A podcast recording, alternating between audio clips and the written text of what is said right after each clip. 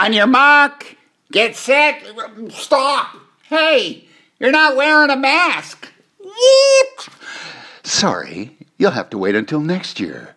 And so the twenty twenty Summer Olympics in Tokyo will, will now take place next July, twenty twenty-one. So Japan, you, you might as well extinguish your Olympic flame.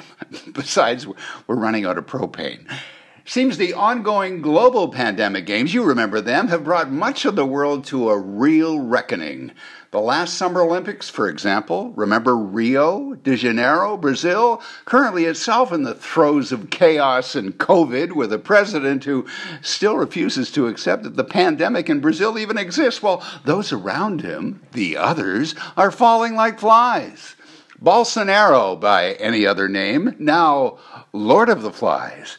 I know it's not an actual Olympic event, but he and the Donald could both give each other a real run for their money. Well, not exactly their money, but other people's money.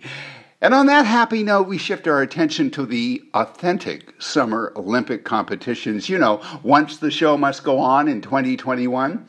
I find it more than a bit bizarre that wrestling has been taken out of the Summer Olympics for the first time since, get this, seven hundred eight B C. How's that for a broken legacy? Especially with Japan's celebrated history of three hundred pound sumo wrestlers in their teeny tiny diapers. I guess Huggies or Pampers must own the world rights.